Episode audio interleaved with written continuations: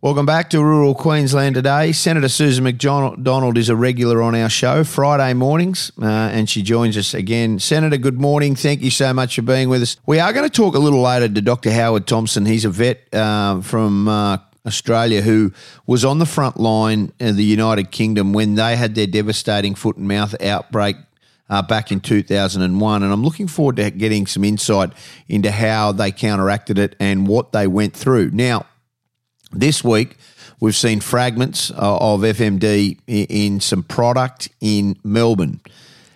And I'm not saying it's hysteria, but the mainstream media has jumped on it. It led the news yesterday in, in many sectors. But we need to be concerned, we need to be aware.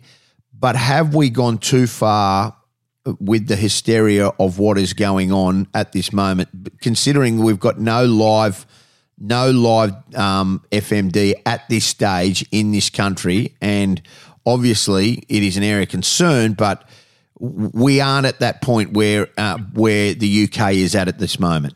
Good morning, Ben. And look, you're absolutely right that this is a, a, a challenge that's testing everybody. Um, I guess where I'd start is that the consequence of getting this wrong are so significant, so significant. So I was a, a kid during the, you know, the 70s and, and the, the 80s when we had the BTEC and brucellosis program. Uh, sorry, tuberculosis and brucellosis program, BTEC. Days when we had lands officers, DPI officers, we had more vets, we had a, a bigger ground game. Probably more ferals in the north, uh, though that's arguable. But, you know, the, the response in Australia then would be different to what it would be now.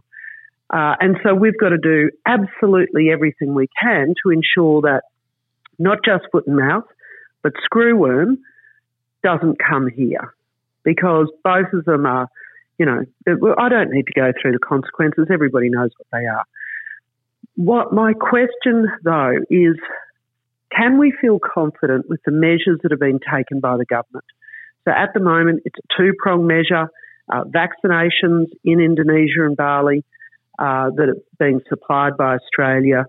Um, and I'm told that the the FMD vaccinations, we're probably up to about 600,000 out. I have a 65 million animal herd of cattle, pigs, uh, you know, goats, etc. So, you know, we're a long way off getting anywhere near coverage. The the workforce there, the uh, agricultural people are, you know, they might have a desk and a motorbike. Often the department can't afford to put fuel in the bike, so it's the it's the uh, department official who's got to do that, and we expect them to be vaccinating 2,000 head each. You know, big ask. So they've transferred the responsibility from the ag department into the uh, health department, the one that was responsible for the COVID vaccine rollout in Indonesia. I think that's a terrific start. So that's vaccinations. Um, is vaccination the key to getting it under control in Indonesia? Well, that is what I'm told. That is what I'm told. That if we have more animals vaccinated, uh, then you have less spread, and then that is, of course, then reduces the, the possibility of uh, of virus coming into Australia. Yeah. And you know, I've I've had um, had commentary around you know if we were to really throw some serious resources at, at Bali, um, 30 or 40 million dollars, we might be able to assist them vaccinate the, the entire herd there. Um, the places where, you know, to my mind is the most contact. But, you know, remembering that people are getting on planes and flying out of Indonesia and Bali up to Singapore, up to other countries and then back into Australia. So, you know, there's there is a lot of issues to think about. But, you know, we're still allowing people to bring food into Australia. If you're flying into the territory, they just say, no, just pop it all here in the bin.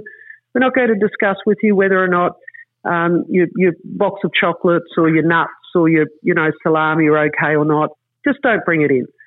You know, I think that would be another really simple uh, step that we could be taking, that we're not asking biosecurity officers to be, you know, having these discussions with people. It's just no food comes into Australia. We have heaps of food here. You're not going to starve when you get here. You've got a snack you want to bring, finish it before you leave um, leave the country. Uh, and the other thing is, of course, that we have different sort of uh, contact measures. Um, but, you know, we are tomorrow, Saturday, it's three weeks since foot and mouth was detected in Bali. You know, we've still got people coming in on planes who, you know, uh, whether or not the, the message is being targeted enough that they understand it's not just about going onto a farm. When you come back from New Zealand, or go into New Zealand, I should say, they talk about having been on grass and soil or a farm. So they understand they've got to explain to tourists it's not just, you know, a farm. You're not a farm worker. You're not an agricultural person. But you might have been in an environment where a sick animal has been. And, and so they're sending a different message. And they're all the kind of subtleties that I think we, we need to um, I don't think our ground game is doing the job that we all want it to. Yeah. So I completely appreciate that people are saying, you know, no need to panic, no need for hysteria. I absolutely get that. But when I hear from people on the ground uh, in Indonesia, in Bali, coming back through airports, uh, I'm just I'm just suggesting that there's more that we could be doing straight away. No food into Australia. Every contact a person has to walk across a bath, uh, a footpad. You know, even if you've come from another country, you know, if we're saying that foot and mouth is in other countries, well, you know, perhaps it's time to start considering whether or not we, we capture everyone who comes in. You know, our greatest, our absolutely greatest um, strength is our biosecurity and our disease-free status. You know, why? What price would we put on that? Because I feel like we're we're rolling the dice we're gambling the farm on us really being passionate about it and wanting to do the right thing, but are we are we getting it right? And and I'm saying to you, I don't believe we are. And so it's time to start moving to the next step, um, particularly uh, of of just what's the ground game as people come into this country.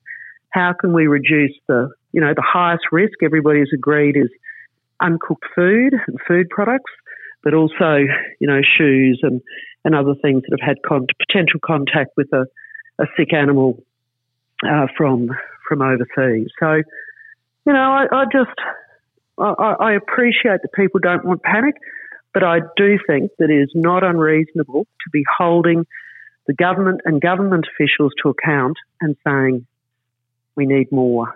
We need more assurance that what you're saying you're doing, you're actually doing, because the consequence of getting this wrong is just so significant for all of us.